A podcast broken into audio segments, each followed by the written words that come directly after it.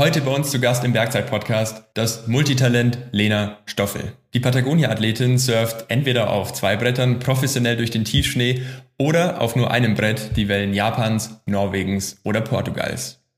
Dabei ist sie oft Protagonistin von verschiedensten Filmprojekten, aber, und jetzt kommt das Besondere, immer öfter nicht nur vor der Kamera, sondern als Fotografin und Filmemacherin auch hinter der Kamera. Wir haben uns über genau diese Doppelrolle unterhalten, wie sie eigentlich Profisportlerin wurde und warum Storytelling bei all ihren Projekten eine so wichtige Rolle spielt. Außerdem hat Lena noch von ihrer Arbeit bei der Organisation Protect Our Winters berichtet und echt wichtige Infos zum Erhalt der Tiroler Gletscherwelt dabei gehabt. Ich würde sagen, auf geht's ins Gespräch mit Lena Stoffel, lasst euch inspirieren und viel Spaß beim Zuhören. Der Bergzeit-Podcast ist dein Podcast für mehr Bergzeit. Ganz egal, ob neben dem Gipfelkreuz oder auf dem Weg ins Büro. Wir wollen die Berge zu dir bringen. Immer und überall.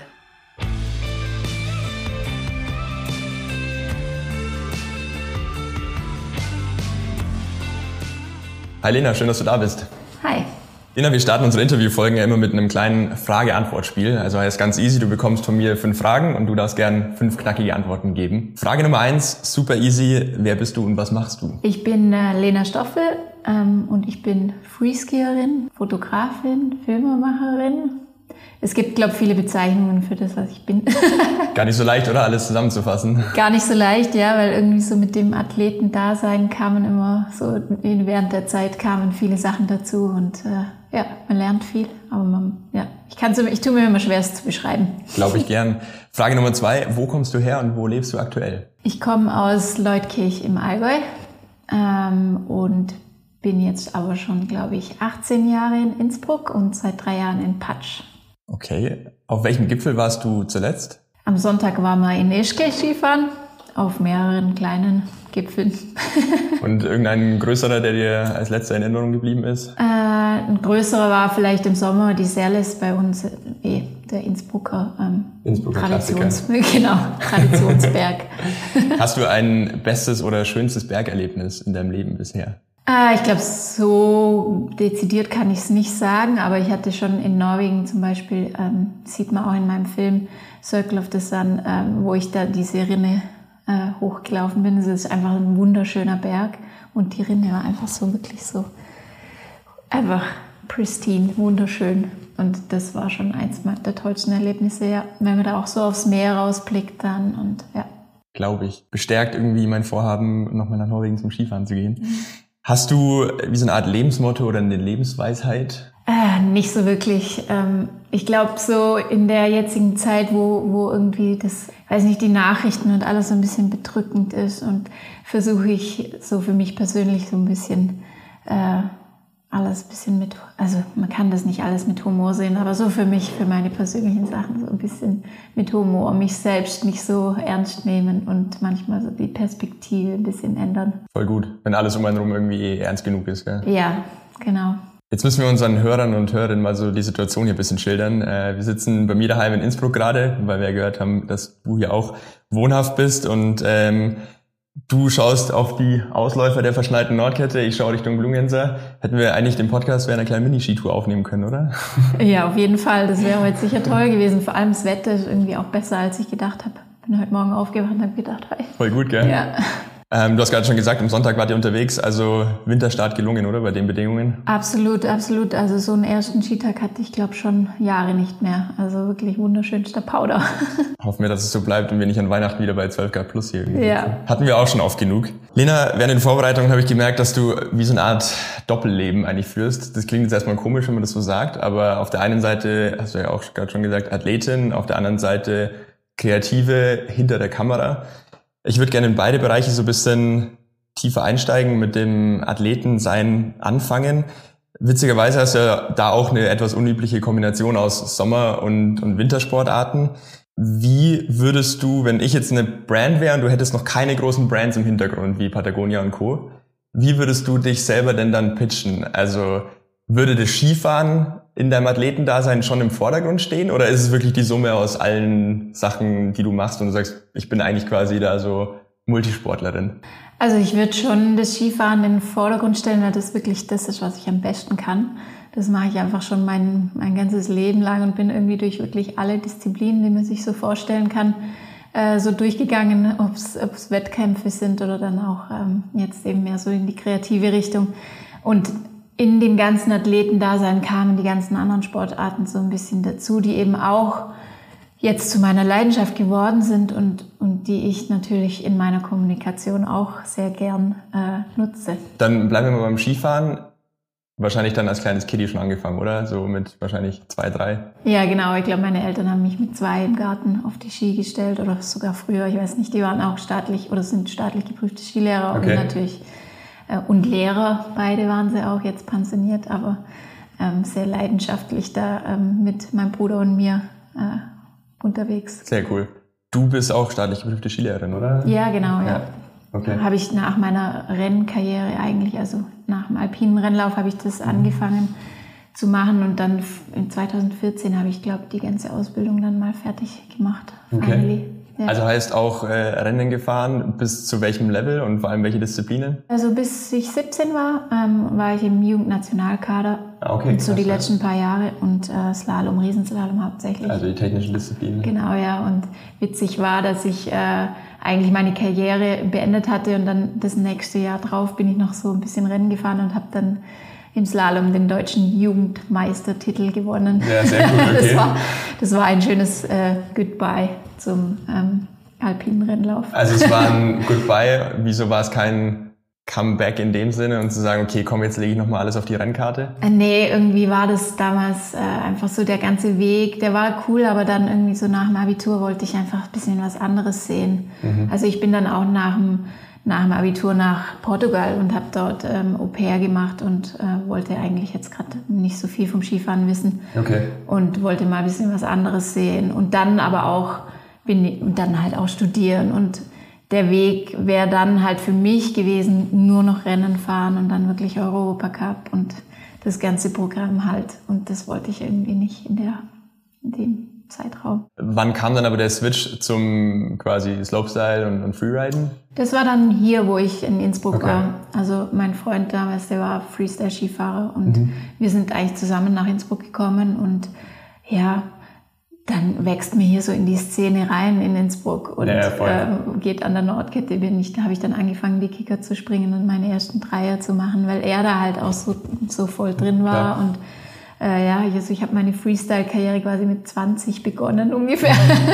Nicht so wie heutzutage, wo die alle so jung starten. Ja, muss ich mit elf über 5 Meter Kicker ballern. Genau, genau. Und damals war halt das Level dann auch noch nicht so hoch und äh, und es gab noch nicht so viele Mädels, die das gemacht haben. Und dadurch hat sich das dann so während meinem Studium so weiterentwickelt und ich, ich habe mich weiterentwickelt und bin dann da Wettkämpfe gefahren, also Austrian Masters und European Open und so weiter. Also sogar eigentlich echt relativ hoch und international. Ich habe irgendwo genau, ja. gesehen, warst fünfte Mal bei den X Games auch und so. Genau, ja. Also das ist ja schon also echt ziemlich respektabel. Ja, genau. Also es hat sich dann echt ganz gut entwickelt und ich bin dann eigentlich, ich glaube 2008 habe ich hier an der Sportuni meinen Bachelor abgeschlossen und mhm. da danach ging es dann eigentlich so richtig los mit internationalen Wettkämpfen, auch wo dann wo es dann angefangen hat, Weltcups zu geben und ähm, das gab es ja vorher alles gar nicht und eben dann auch ähm, eine Qualifikation zu den ersten, nee, das waren nicht die ersten, oder vielleicht sogar die ersten X-Games in Tignes 2010 mhm. war das dann, ja. Aber es ist schon krass, wie sich die Szene auch entwickelt hat, oder? Also würdest du sagen, das Level ähm, sowohl auf dem Fahrerischen als auch das Ganze drumherum, kann man da einen Faktor draufsetzen, wie viel krasser es geworden ist? Ja, ich glaube, boah, einen Faktor weiß ich jetzt nicht, aber es ist auf jeden Fall eigentlich ist es schon fast zu 180 Grad anders, wie ich das mhm. gelernt habe. Also wir, ich habe es halt einfach so ein bisschen von den Jungs hier auch gelernt und wir sind dann auch, wo, wo es dann wirklich schon für mich auch ein bisschen ernster war in der, in der Wettkampfkarriere ähm, so, dann sind wir halt aber trotzdem noch alleine nach Amerika in der Vorsaison und haben uns das alles selber organisiert und waren da halt selber beim Trainieren einfach, ähm, ja. ohne einen Verband dahinter. Und das kam dann gerade so am Ende von meiner äh, Wettkampfkarriere, sage ich mal. Das dann eben Sochi war dann die erste Olympia, wo, wo Slopestyle dann dabei war. Stimmt, das ist ja auch noch dazu gekommen. Ja. Genau, und ab da ging das dann halt so richtig los, wo dann die Verbände dahinter standen und es dann einfach viel ähm, professioneller wurde. Mhm. Und sich der Sport schon auch ein bisschen verändert hat, muss man sagen. Klar. So im Nachhinein jetzt äh, schaust du manchmal drauf und denkst dir, ah, schade, wäre ich das noch ein bisschen mehr mitgegangen. Ähm, hätte ich es noch ein bisschen länger gemacht? Nee, eigentlich nicht, weil also es war dann schon so, ich habe mir dann ja auch zweimal das Knie kaputt gemacht und okay. ähm, das ging dann auch so mental und auch vom Körper her nicht mehr, dass ich auch sagen kann, konnte, dass ich da noch mithalten kann, weil einfach da kamen dann Vollgas die jungen äh, Mädels da und haben wirklich das Level nach oben gepusht. Ähm, und von dem her war das für mich eigentlich dann relativ klar, dass das dann nicht mehr so mein Weg mhm. ist, den ich mitgehen will. Würdest du sagen, du hättest fast den Spaß daran verloren, wenn du dich quasi dazu gezwungen hättest, das noch weiterzumachen? Also so halt jetzt rein aus Erfolgsdruck raus? Ja, ich schätze schon. Ehrlich gesagt wäre das zu viel Druck gewesen, so mental und einfach auch so das Wettkampf-Dasein äh, immer ist halt schon auch echt nicht einfach, weil Slopestyle ist dann schon oft, dass die Bedingungen halt nicht so passen, wie du dir das vorstellst. Dann hat es mal ein bisschen mehr Wind oder du hast keine Sicht und du musst dann aber irgendwie trotzdem durch und ja, das war, das war nicht mehr das, was ich dann wollte. Und dann war halt die logische Konsequenz zu sagen, ich fahre jetzt quasi wieder frei ähm, so wie ich es will, oder? Und das war der Step zum Freeriden wahrscheinlich. Ja, genau. Also mein Freeriden war immer so nebenher, äh, ist immer nebenher gelaufen. Ich bin ja auch Freeride-Wettkämpfe damals dann ein paar mhm. mitgefahren. Ich habe dann aber realisiert, es geht beides nicht zusammen, also Slopestyle und Freeride-Wettkämpfe. Und habe das dann so ein bisschen hinten angestellt und das war halt immer nur so das freie Skifahren für mich. Und aber eigentlich das, was ich halt am liebsten gemacht habe natürlich. Und, mhm. ähm, und dann, nachdem ich meine Karriere beendet habe, meine, meine Wettkampfkarriere hat ähm, die Aline Bock auch so ein bisschen ihre Wettkampfkarriere beendet und wir haben äh, uns entschlossen, dass wir jetzt zum Ende unserer Karriere machen wir jetzt noch einen schönen Film und äh, machen das, was wir wollen und gehen nach Norwegen und verbinden so ein bisschen auch Surfen und Skifahren und Snowboarden und ähm, das war dann erfolgreicher, als wir gedacht haben. Es war richtig gut auf den, Free, auf den Freeride Film Festival und auf den Festivals eben unterwegs und wir haben gemerkt, dass das ähm, was ist, was man, was man schon noch verfolgen kann. Einfach auch so das Storytelling und ähm, was auch wichtig war für unsere Partner, also für mhm. Roxy damals waren unsere Sponsoren. Und das war wichtig für, für die Brands, dass Leute auch nicht nur im Wettkampf so unterwegs sind, sondern auch einfach diesen Lifestyle leben und erzählen, was so toll dran ist. Da gehen wir später nochmal genauer drauf ein. Vielleicht für alle, die nicht so ganz tief in der Szene drin sind, Alina ist Profi-Snowboarderin, gell? Genau, ja. Ähm, quasi dein Pendant mehr oder weniger halt auf dem Snowboard. Ähm, jetzt hast du gerade schon gesagt, ihr habt in dem Filmprojekt Surfen so ein bisschen mit integriert. Heißt, da kommt dann noch diese Sommersportart ins Spiel, die du ja quasi als Athletin auch mitmachst. Also heißt, auch da echt auf einem guten Niveau unterwegs bist. Wie kam es dazu? Also war das dann so dieser Ausflug nach Portugal damals und dann gemerkt, boah, Surfen ist auch eine richtig coole Sportart? Tatsächlich äh, war es so, okay. ja. Also meine Eltern haben wir, wir sind immer zum Windsurfen gegangen mhm. und für mich war dann immer so irgendwie in den Zeitschriften habe ich halt Surfen so gesehen ja. und wollte das nach dem Abitur mal ausprobieren und bin dann eben nach Portugal und habe das da gelernt und ähm, habe das danach dann so weiterverfolgt. Und durch meine Skikarriere hat mir das halt natürlich irgendwie ähm, viel Zeit eröffnet im Sommer auch was anderes zu machen ähm, und eben die Zeit gegeben, dass ich da viel nach Frankreich äh, gehen konnte, auch eben zusammen mit der Aline eigentlich, ähm, dass wir da viel, viel Zeit am Meer verbracht haben. Und so hat sich das halt dann über die Jahre auch so vom Level einigermaßen eingeschweißt, dass es, ähm, ja, dass es nicht so ist, dass man jedes Mal von neu anfängt, sondern, sondern man kann immer so ein bisschen aufbauen auf dem. Genau. Voll cool. Aber jetzt hast du eingangs gesagt, ähm, wenn du über dein Athletendasein sprichst, dann ist das Skifahren schon der Hauptfokus.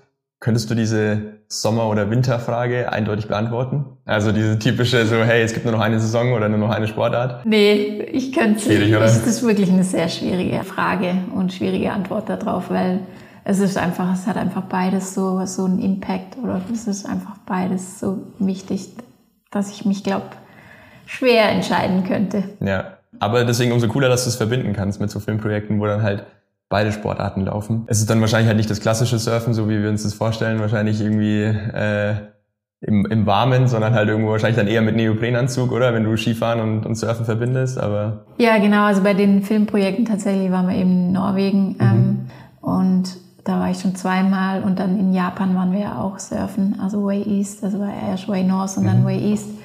Und äh, ja, da musste man dann durch, dass man da im Kalten aussurft.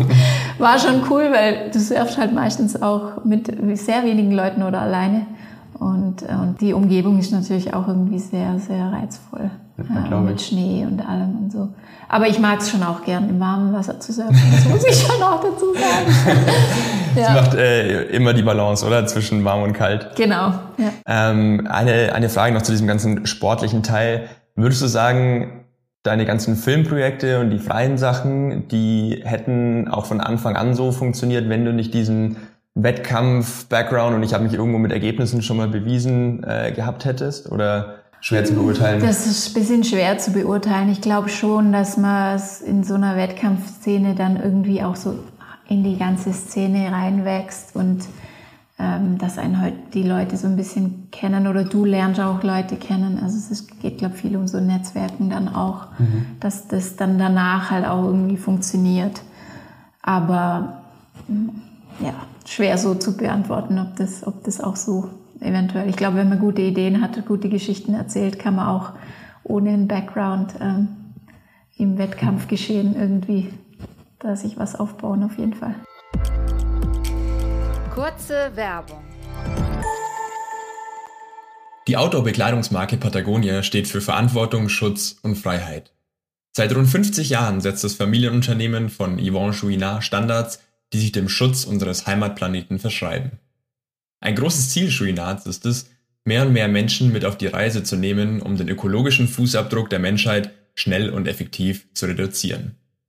Patagonia macht es seiner Community einfacher als je zuvor, kaputter Funktionskleidung neues Leben zu schenken.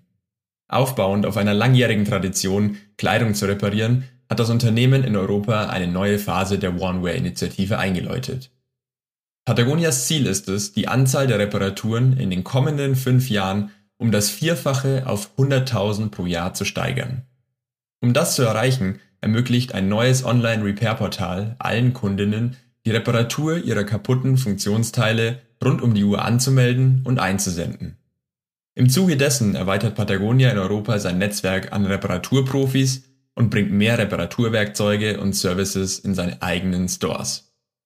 Warum die Reparatur von Kleidung so wichtig ist? Kann ein Kleidungsstück nur neun zusätzliche Monate genutzt werden, spart das im Vergleich zum Kauf von einem neuen Teil 20 bis 30 Prozent der CO2-Emissionen, des Abfalls und des Wasserverbrauchs.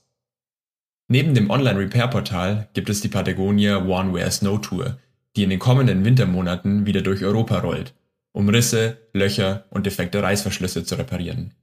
Termine und Locations für die beliebte Werkstatt auf Rädern, die seit zehn Jahren Outdoor-Bekleidung aller Marken flickt, werden demnächst bekannt gegeben. Für Patagonia ist Reparieren ein radikaler Akt. Bekleidung möglichst lange und verantwortungsbewusst zu nutzen, sowie den eigenen Konsum zu reduzieren, ist im Sinne des Mission Statements von Patagonia, das lautet We are in business to save our home planet. Werbung Ende. Nimm uns mal mit in die Profiwelt, weil wenn wir jetzt in den Breitensport schauen, da ist es ja relativ klar ersichtlich, oder? Ab einem gewissen Alter spielt man auf einem gewissen Niveau. Wir nehmen jetzt mal Fußball einfach was prädestiniert ist. Und dann hat man äh, vielleicht sogar mit 16, 17 oder sowas schon einen äh, Manager, Managerin, ähm, Berater, Beraterin, die plötzlich für einen alles deichselt, also Verträge und so weiter. Ich schätze mal, in unseren Sportarten läuft es ja ein bisschen anders. Heißt, hast du das auch alles für dich selber immer gemanagt? Kommst du selber mit diesen ganzen Ideen, gehst auf die Marken zu, versuchst da irgendwie die, die Zusammenarbeiten aufleben zu lassen? Ja, also hauptsächlich war das äh, bei mir jetzt immer so, dass das aus Eigeninitiative kam. Ich hatte schon auch mal eine Zeit lang einen Manager, der so ein bisschen ähm, die Partner mit gemanagt hat, aber es war wenig von mir. Ich glaube, das war aber auch, das ist das gleiche Thema, ein bisschen wie auch so vom Sportlichen her gesehen, dass es damals halt einfach auch noch ein bisschen anders war. Ich glaube, mittlerweile hat sich das schon ein bisschen gedreht. Mhm. Ähm, aber ich glaube, für Brands ähm, ist das schon auch spannend und wichtig, dass das von Athletenseite her das auch irgendwie aus dem Athlet, also aus der Person rauskommt und die Geschichten, die man erzählt, die halt auch irgendwie authentisch sind. Also das war zumindest für meine Partner immer sehr wichtig. und ist es auch immer noch. Dann lass uns doch da mal in diese kreative Schiene auch einsteigen. Ähm, jetzt haben wir schon gehört, es lässt sich super gut verbinden. Ich habe mich nur gefragt, warum ausgerechnet Foto und Video? Weil, äh, also persönlich so aus meinem Blickwinkel, ähm, wenn wir Sachen drehen und ich bin vor der Kamera, denke ich mir auch ganz oft, boah, es wäre bestimmt schon auch mal richtig cool, irgendwie hinter der Kamera zu sein und irgendwie Bildausschnitte und sich eine Story zu überlegen. Und dann denke ich danach mal an die ganze Post-Production und so und denke mir, okay, nee, auf gar keinen Fall. Ich bin echt froh, dass ich nur vor der Kamera bin. Wie kam es dazu, dass du gesagt hast, okay, ich möchte jetzt auch den Step hinter die Kamera machen und irgendwie mir selber Geschichten überlegen, die sogar produzieren. Du filmst und fotografierst ja auch selber. Ja. Wie kam es dazu? Also grundsätzlich äh, bin ich, glaube ich, ein kreativer Mensch und ein kreativer Kopf und habe natürlich Ideen und, und würde die auch gern so umsetzen, wie ich das halt auch sehe. Ähm, auf der anderen Seite war es schon auch ein bisschen aus der Not geboren, weil natürlich für solche Sachen immer nicht sehr viel Budget da ist und ähm, man hat sich, also ich habe mir überlegen müssen, wie ich die ganzen Sachen umsetze, äh, wenn ich sie umsetzen will. Und mhm. ähm, daraus hin wurde dann halt auch, dass wir die Post-Production machen und die Produktion am Ende. Und, und dann in dem ganzen Prozess habe ich natürlich schon auch irgendwie die Liebe für mich entdeckt, irgendwie so den, selber den Bildausschnitt zu wählen oder wie ich was filmen will oder wie ich was fotografieren will. Und, und so kam der Schritt dann auch ein bisschen so hinter die Kamera. Und das war dann alles Learning by Doing oder hast du da jetzt dann noch irgendwie eine Ausbildung draufgesetzt oder? Nee, Learning by Doing. Einfach selbst beigebracht. Ja, genau. Und natürlich viel mit Fotografen und Filmern unterwegs gewesen, die ich halt auch immer äh, beobachten und fragen kann. Und man ist halt dann einfach schon auch, wenn man jetzt vor der Kamera als Athlet steht, da bekommt man schon viel mit. Bekommt man viel mit, ähm, wie man sich bewegen muss am Werk und welche Winkel und welche Einstellungen und so weiter und so fort. Also wenn man sich dafür interessiert zumindest. Ja, voll. genau. Jetzt hast du ja in dem Bereich dich auch nochmal so ein bisschen spezialisiert, machst viel Analogfotografie. Warum genau das? Weil man könnte ja eigentlich sagen, boah, vor allem jetzt draußen und bei so Actionbildern und so, da kommt es ja echt voll drauf an, dass alles perfekt scharf ist und perfekt sitzt und so. Und Analogfotografie ist ja eigentlich das komplette Gegenteil dazu, äh, dass es so ein bisschen äh, unperfekt auch mal ist. Ja, ähm, ich, ja, genau. Also ich glaube, ich weiß nicht, also ein Freund von mir ist der Carlos Blanchard und der fotografiert selber noch sehr viel auch analog und der liebt, liebt es so ein bisschen auch und der hat mich so ein bisschen, ich, mir gefällt, was er macht. Und er hat mir dann, von ihm habe ich meine erste analoge Kamera äh, abgekauft. Und ich bin da ziemlich naiv reingegangen und habe halt mal probiert, so. Wollte das einfach mal ausprobieren, wie das ist. Und habe, glaube auf einer Reise im Sommer auf die Azoren die Kamera mitgenommen. Und zwar nur die Kamera, ohne meine digitale, ohne Computer, ohne alles. Mhm. und ähm, dann, weiß ich nicht, zwei Monate später habe ich dann die Ergebnisse gekriegt von den ganzen Filmen. Und ist ja auch immer noch so spannend, oder? Ja. Weil du weißt also, ja wirklich erst danach, ist es was geworden genau. oder ist da irgendwo ein Fehler im Film und, und dann war eine komplette Reise halt dahin. Ich hatte auch total, ich hatte nicht so viele Filme bei, bei der Reise dabei. Also es war sehr limitiert und ich muss aber sagen, das war einfach dann, das Ergebnis hat mich echt umgehauen. Ja. Also auch weil ich, weil jedes Foto irgendwie cool war, es hat die Reise gut abgebildet ähm, und es hat nicht mehr gebraucht und ich musste nichts mehr tun. Ja. Also keine, ich hatte nicht irgendwie tausend Bilder auf dem Computer im Lightroom drin und musste halt aussuchen. Ja. Und, und, das fand ich einfach, das fand ich total toll. Und seitdem ähm, tue ich das ein bisschen mehr verfolgen und versuche auch eben Action ein bisschen so zu, mhm. zu fotografieren. Und ich finde einfach auch so mein Ansatz im im Storytelling oder in allem, was ich so mache, ist einfach auch, es muss nicht immer so perfekt sein. Also es, es muss nicht immer irgendwie der steilste, das krasseste Couloir oder das steilste ähm, Abfahrt sein, mhm. der tollste Powder, dass es irgendwie cool aussieht oder dass es inspiriert oder ähm, und genauso in der Fotografie. Ich finde, es muss nicht immer perfekt scharf sein oder es muss nicht immer der perfekte Moment sein. Ähm, weil ich finde das einfach, dass das, das Gefühl oft noch viel besser rüberbringt, wenn es eben nicht so die, die Momente dazwischen sind. Jetzt hast du mir den perfekten Übergang gebaut zu einem von deinen Projekten, nämlich äh, den Film yeah. Simplicity. Äh, da geht es wahrscheinlich genau darum, oder? Also äh, magst du mal kurz einen Umriss geben, was passiert dort in dem Film? Ja, genau. Also den Film habe ich zusammen mit meinem Freund äh, gemacht, der eben auch Ski fährt und Snowboard fährt. Und wir haben einfach versucht, mal also in dem Film gibt es auch ein äh, Voice-Over, ein Narrativ und es, es versucht so ein bisschen zu erklären, warum eigentlich runtergebrochen auf, auf die Schwünge eigentlich, mhm. auf das Rhythmusgefühl im Gelände, äh, runtergebrochen eigentlich auf das, ob es jetzt auf der Piste ist oder im Powder oder im verfahrenen Gewühle. Ja. ähm, das haben wir eben versucht, alles abzubilden und, und nicht nur das Perfekte jetzt irgendwie beim Sonnenaufgang im pinken Licht, da diese wunderschöne Line den Berg runter oder so. Blue Hour. Genau, sondern einfach wirklich so die, die normalen Momente an einem normalen Tag, in einem Skigebiet oder wie auch immer.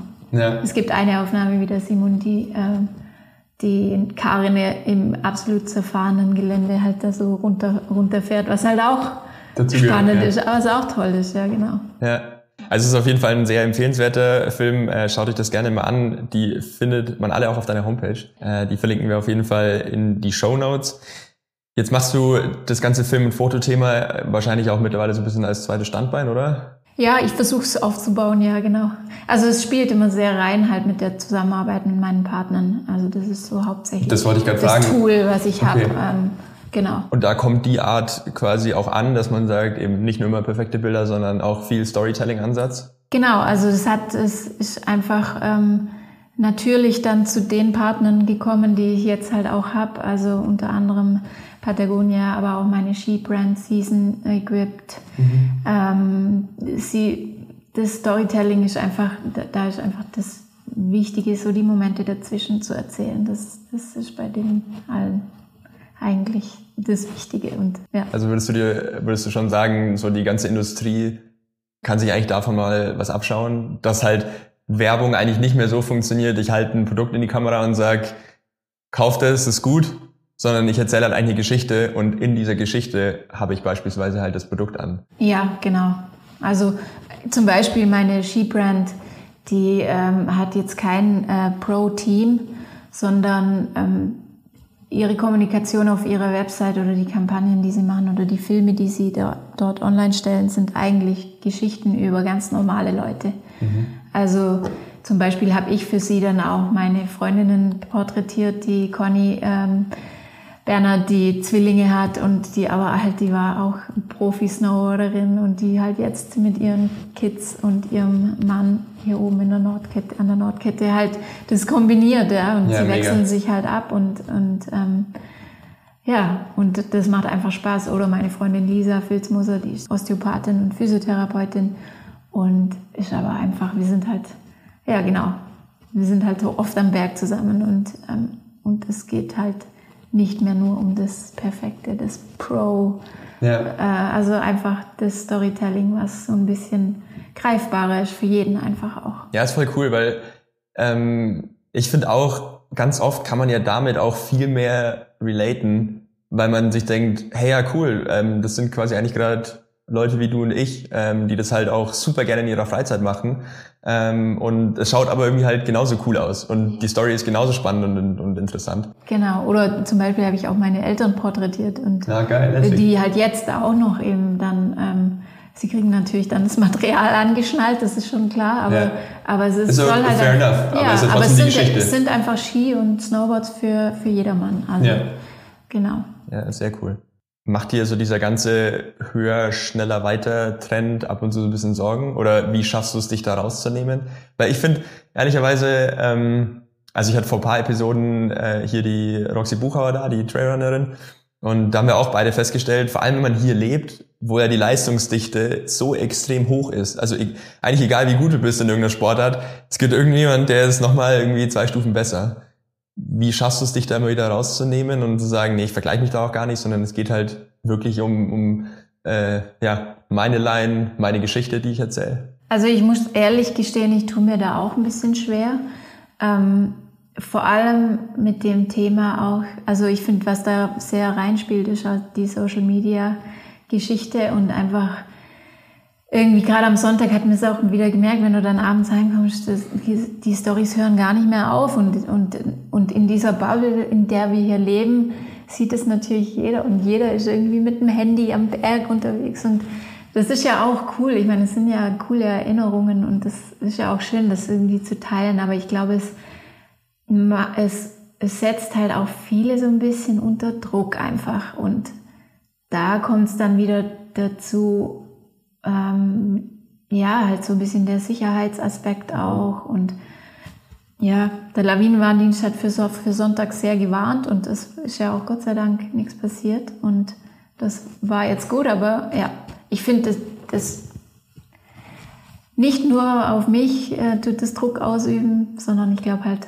für viele andere auch. Also ja. es ist schon nicht so einfach, sich da, da rauszunehmen. Ja, ich finde auch, es ist halt immer so ein zweischneidiges Schwert, weil auf der einen Seite lieben wir das ja auch irgendwo, ähm, dass es hier genau diese Infrastruktur gibt und so weiter. Und ähm, Mai, bei dir wird ja das ganze Social Media Thema auch irgendwo mit reinspielen. Also ähm, YouTube ist auch eine Form von Social Media und wenn es die Plattform nicht gäbe, Mai, dann wird keiner deine Filme anschauen.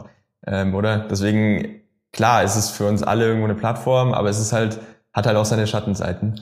Und ich tue mich da irgendwie schwer, immer zu sagen, ich finde es mega gut oder ich finde es mega scheiße. Also äh, irgendwie, glaube ich, muss man da wahrscheinlich seinen eigenen Weg finden, wie man damit umgeht. Ja, ich glaube auch. Und ich glaube, man muss halt einfach, ja, versuchen, so bei sich zu bleiben und auch irgendwie zu realisieren, äh, wie viel Glück wir haben, hier jeden Tag an den Berg gehen zu können. Und wenn man es dann mal nicht so gut erwischt, ist auch nicht so schlimm.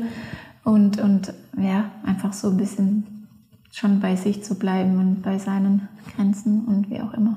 Hilft dir so ein bisschen deine eigenen Themen einfach zu finden? Also jetzt eben beispielsweise Analogfotografie oder ähm, dann schon auch zu sagen, vielleicht dieses ganze Thema Nachhaltigkeitskomplex und so weiter. Ich meine, dein anderes großes Projekt Vanishing Lines, ähm, was ja auch mit Patagonia zusammen entstanden ist, hat ja ganz stark diesen Fokus.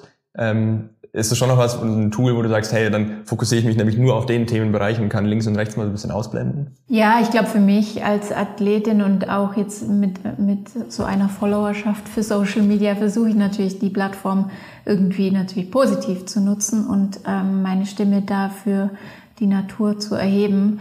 Und ähm, das Projekt Vanishing Lines war ja initiiert von Snowboarder mit Stölderer. Der hatte die Idee schon ziemlich lang und da ging es halt darum, die ähm, letzten wilden Orte in, in Tirol noch zu schützen, also die letzten hochalpinen, ähm, naturbelassenen Landschaften. Und auf der anderen Seite zu zeigen, ähm, wie eben diese Zusammenschlusspläne von Skigebieten in dem Projekt, speziell ging es um die Pitztal-Ötztal-Zusammenschließung, mhm.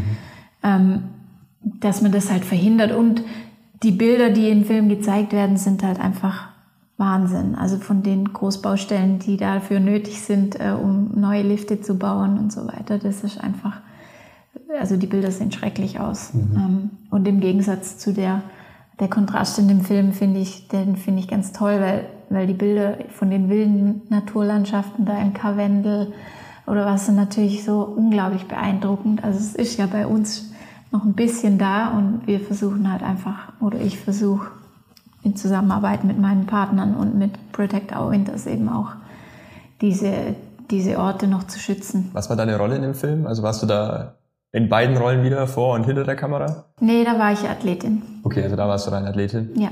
Ähm, hätte, sich, hätte sich da, also ich stelle mir das manchmal schwierig vor, wenn man dann eben beide Perspektiven hat und du bist jetzt aber wirklich halt in dem Fall, in Anführungszeichen, nur die Athletin. Passiert es manchmal, dass du dir denkst so, ah, aber hier könnte man doch eigentlich irgendwie aus dem Winkel filmen, wäre das nicht schöner, oder?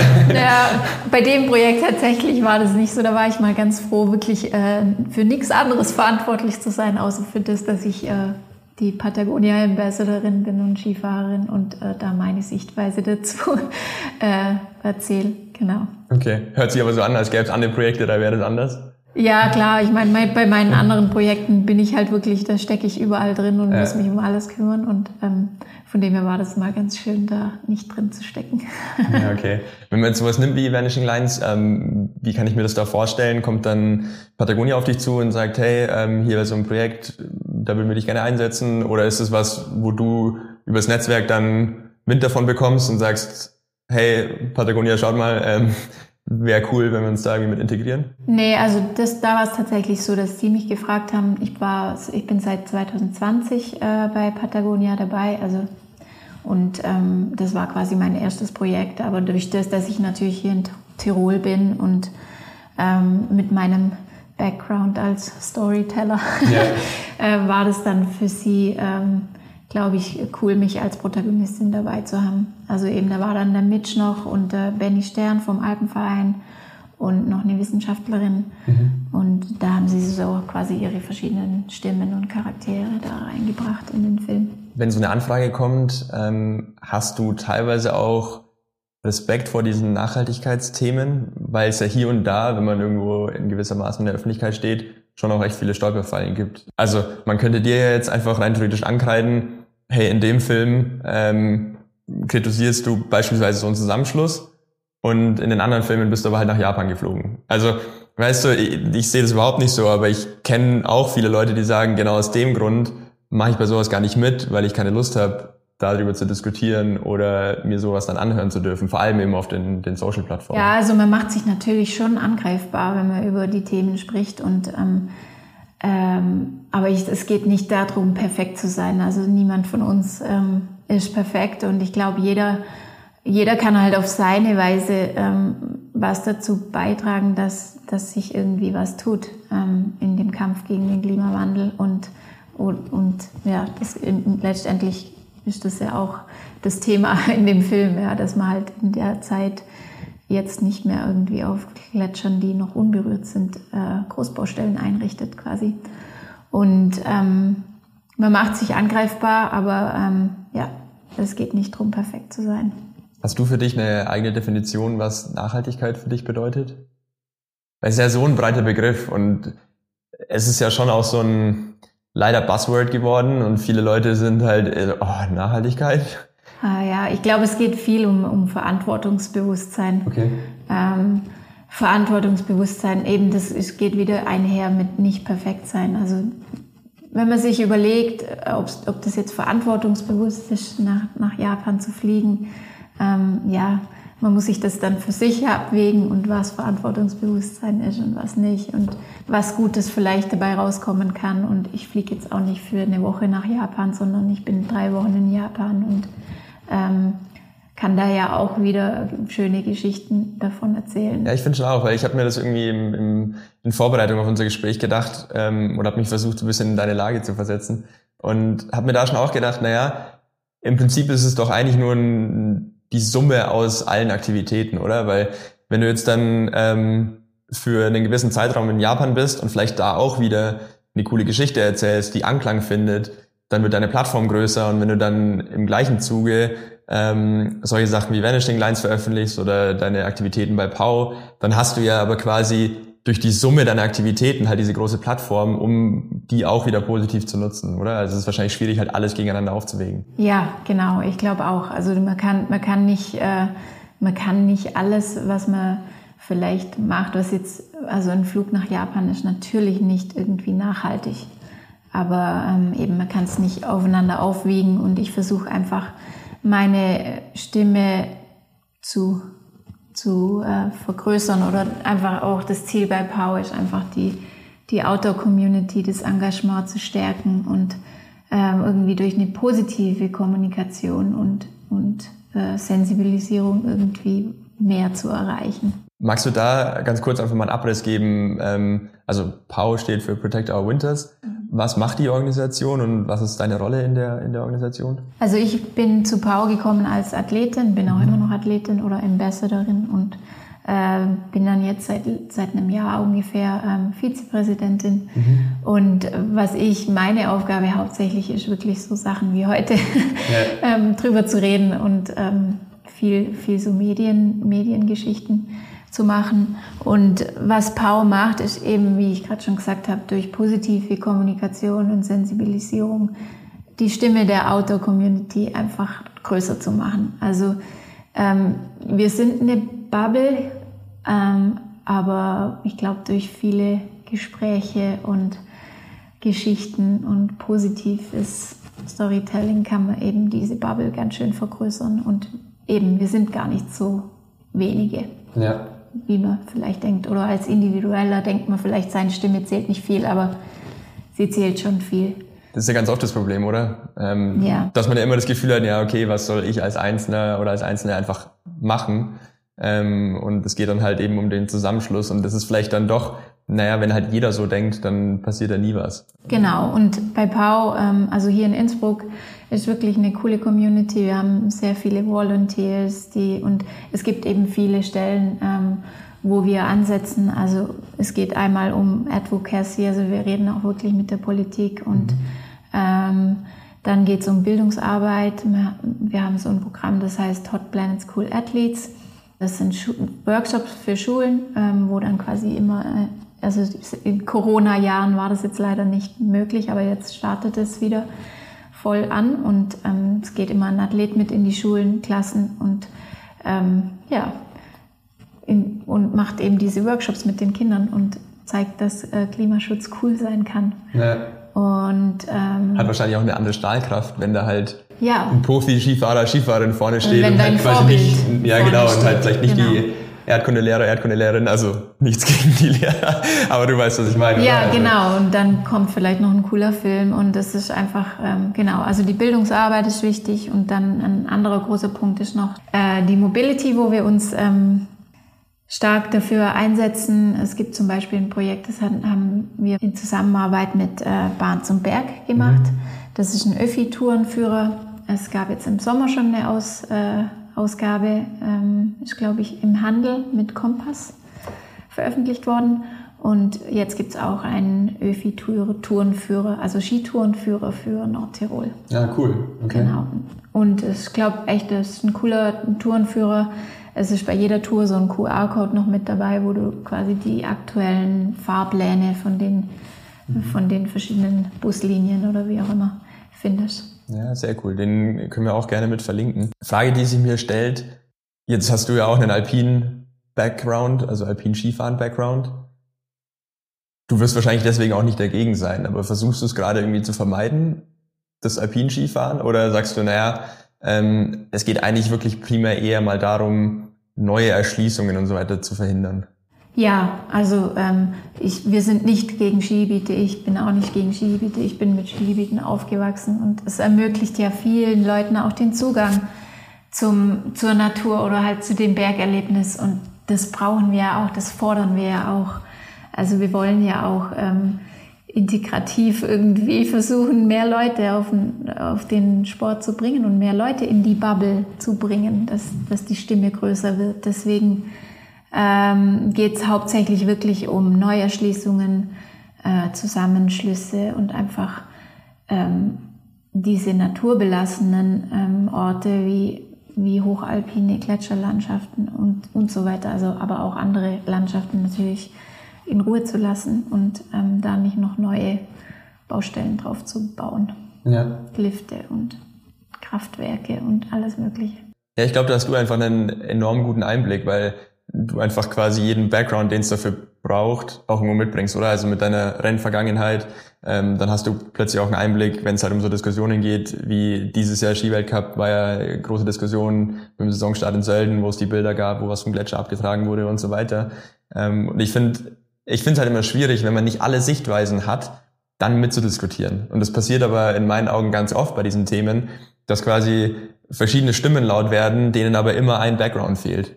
Und da bist du wahrscheinlich halt einfach gut ausgestattet mit deinem Wissen, oder? Ja, gut, also ja, schon. Wobei ich jetzt, sage ich mal, glaube ich, das politische Wissen, was da, glaube ich, das eins der größten Themen oft ist, habe ich jetzt auch nicht so, muss ich Meinst auch du mit sagen. den Verbänden oder wirklich Politik, Politik? Äh, ja, mit den Verbänden, aber da steckt ja dann auch der Tourismus einfach viel mit drin, ja, hier in Österreich. Also das Rennen in Sölden ist natürlich ein, das, das Auftaktrennen ähm, soll jedem Lust auf Winter machen und, und so weiter. Ähm, also da steckt einfach, da stecken einfach sehr viele Facetten dahinter, die da ähm, mit, glaube ich, mit für die Entscheidungen äh, dazu beitragen, wie das, wie das entschieden wird. Ähm, aber genau, also mit, diesem, mit dieser Petition, die jetzt übrigens auch die letzte Woche läuft, ähm, kann man noch unterschreiben, äh, mit dem Call to FIS, to try harder, ähm, versuchen wir einfach ähm, die FIS aufzufordern, weil sie einfach schon einen großen, eine große Stimme hat, einfach äh, auch in der Politik, in der Regierungsebene was auszurichten, weil wenn ich, wenn ich sie das machen als großer Verband, äh, wer dann als ja. Vorbild vor, vorausgehen. Ja. Ähm, und genau, das kann man noch diese, diese Woche unterschreiben. Und da geht es einfach darum, dass die FIS äh, ihre Emissionen äh, reduziert und das transparent ihren Plan äh, auf der Website darstellt und ähm, dass FIS sich überlegt, den Kalender anzupassen an die Jahreszeiten, vielleicht das Rennen im Oktober ähm, einfach in November zu schieben, damit es einfach angepasst ist an die, an die, an die veränderte Situation, die der Klimawandel halt nun mal mit sich bringt. Und ich glaube, man hatte ja vor allem an so Geschichten eben wie Vanishing Lines und äh, dem Gletscherzusammenschluss gesehen, dass so Petitionen schon auch was bringen können, weil das Thema ist durch, oder? Ja, also diese, diese Gletscher-Ehe, sag mal, hat man dann verhindert durch die Bürgerinitiativen von ähm, dem Gerd Estermann, Feldring. Und äh, also da haben mehrere ähm, Organisationen mit, mit dazu beigetragen, dass mhm. die Bürgerinitiative dann so groß wurde und das eben abgesagt wurde.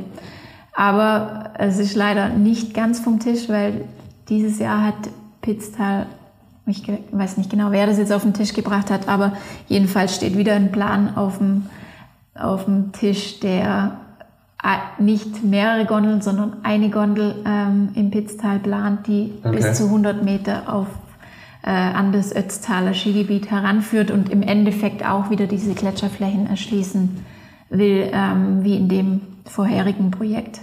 Und jetzt gibt's eine neue Petition wieder von ähm, Feldring. Kann man auch bitte unterschreiben. Ähm, da geht's einfach drum um absoluten Gletscherschutz für mhm. Tirol. Mhm. Weil es gibt nun nicht nur den Plan, sondern es gibt auch im Kaunertal äh, einen Plan, den Gepatsch-Ferner auch zu erschließen, okay. der eben auch einer der größten äh, oder der größte Gletscher in ähm, Tirol ist. Und ja, da gibt es auch Pläne, das Kaunertaler Skigebiet zu erweitern auf die Weißskispitze und dann damit der Gletscher erschlossen werden kann quasi. Und äh, die Petition fordert jetzt eben absoluten Gletscherschutz und Schutz der Urlandschaften, die dann im Endeffekt danach dann irgendwie da auch rauskommen, wenn der Gletscher dann weiter abschmelzt. Und genau. Okay, also. Also äh, weiterhin ein wichtiges Thema und ja. äh, eben es kommen immer wieder so Themen auf und man muss einfach irgendwie dranbleiben. Und ja, und sich wahrscheinlich auch einfach damit beschäftigen, damit man da äh, am Ball bleibt, weil ja. ähm, also von der Pizzal-Ötztal-Geschichte, da wusste ich Bescheid. Von der Kaunertal-Geschichte wusste ich zum Beispiel auch selber noch gar nichts. Ja, genau. Also das ist auch noch nicht so lang. Eben wenn man da mal so ein bisschen in diesen Kreisen unterwegs ist, aber auch wenn man sich ähm, da engagieren will bei Protect Our Winters, gibt's immer sicher die, die neuesten Informationen, was hier gerade speziell so in Österreich halt auch passiert. Oder auch bei Patagonia auf der, auf der Website gibt's ja das Action Works. Ähm, da kann man sich auch in seiner Region einfach informieren, welche, welche NGOs es gibt, ähm, für was die sich einsetzen und wo man aktiv sein will. Also man kann da wirklich für jeden, für jeden was dabei. Ja, man muss nur wollen wahrscheinlich. Man ja. muss nur sich, ja, man muss nur mal gucken. Bisschen. Ja die Augen öffnen. Lena, eine Abschlussfrage ähm, zu einem Thema, was wahrscheinlich weniger Kopfzerbrechen bereitet. Ja, wobei, hast du äh, schon konkrete Pläne für diesen Winter? Steht irgendwas Großes an, wo du sagst, äh, das ist irgendein großes Ziel oder geht es wirklich nur darum, Winter genießen und äh, mitnehmen, was geht? Ja, hauptsächlich mal das. Ähm, so größere Pläne habe ich noch nicht. Ich habe vielleicht eine Idee für einen kleinen Kurzfilm. Okay. Ähm, aber das ist wahrscheinlich noch nicht spoilern. Ist noch nicht, noch nicht zum Spoilern. ich bin auch noch nicht sicher, ob da was passiert okay. oder ob sich's umsetzen lässt. Ähm, und dann mein Hauptziel ist gerade so ein bisschen meine Fotografie wirklich auch zu pushen, dass ich äh, ein bisschen professioneller äh, ein bisschen was mache. Genau. Cool. Und deswegen habe ich auch meine Website so ein bisschen umgestaltet, dass man mal ein bisschen geordneter sieht, was ich so alles mache und gemacht habe und, und meine Fotografie eben, genau, wen es interessiert, gerne reinschauen. Ja, voll, voll gern. Also äh, ich war ja in der Vorbereitung viel auf deiner Seite unterwegs und äh, das ist jetzt kein Honig um Mund schmieren, aber es ist wirklich sehr, sehr coole Arbeiten. Also von daher schaut da gerne drauf, wir verlinken euch das. Lena, gibt's noch irgendwas, was du unseren Hörern und Hörern mitgeben magst für den Winter? Ja, also ich hoffe mal, dass es ein toller Winter wird, so wie er angefangen hat. ähm, der Sonntag war echt wunderschön. Ähm, ja, und ich glaube einfach aufpassen vor allem auch. Ja. Voll, das ist wichtig. Genau. Ähm, sicher Spaß haben, gell? sicher Spaß haben, ja. Und äh, meine Herangehensweise ist ja dann immer mal Snowsurfen gehen, wenn es zu viel gefährlich ist. Oder Snowboarden, weil dann kann man schön im Flachen seine, äh, seine Surf-Turns ziehen. Sehr gut. Äh, man, kann, man kann irgendwie immer Spaß haben und sich nur ein bisschen Alternativen suchen. Eben, sehr cool. Äh, ich sage tausend, tausend Dank. Ähm, Finde, du bist ein super schönes Beispiel, was man sich aufbauen kann, wenn man irgendwie eigene Initiative hat und kreativ mit den Projekten umgeht. Äh, hat mir sehr, sehr viel Spaß gemacht. Danke, mir auch. das war die Interviewfolge mit Lena Stoffel.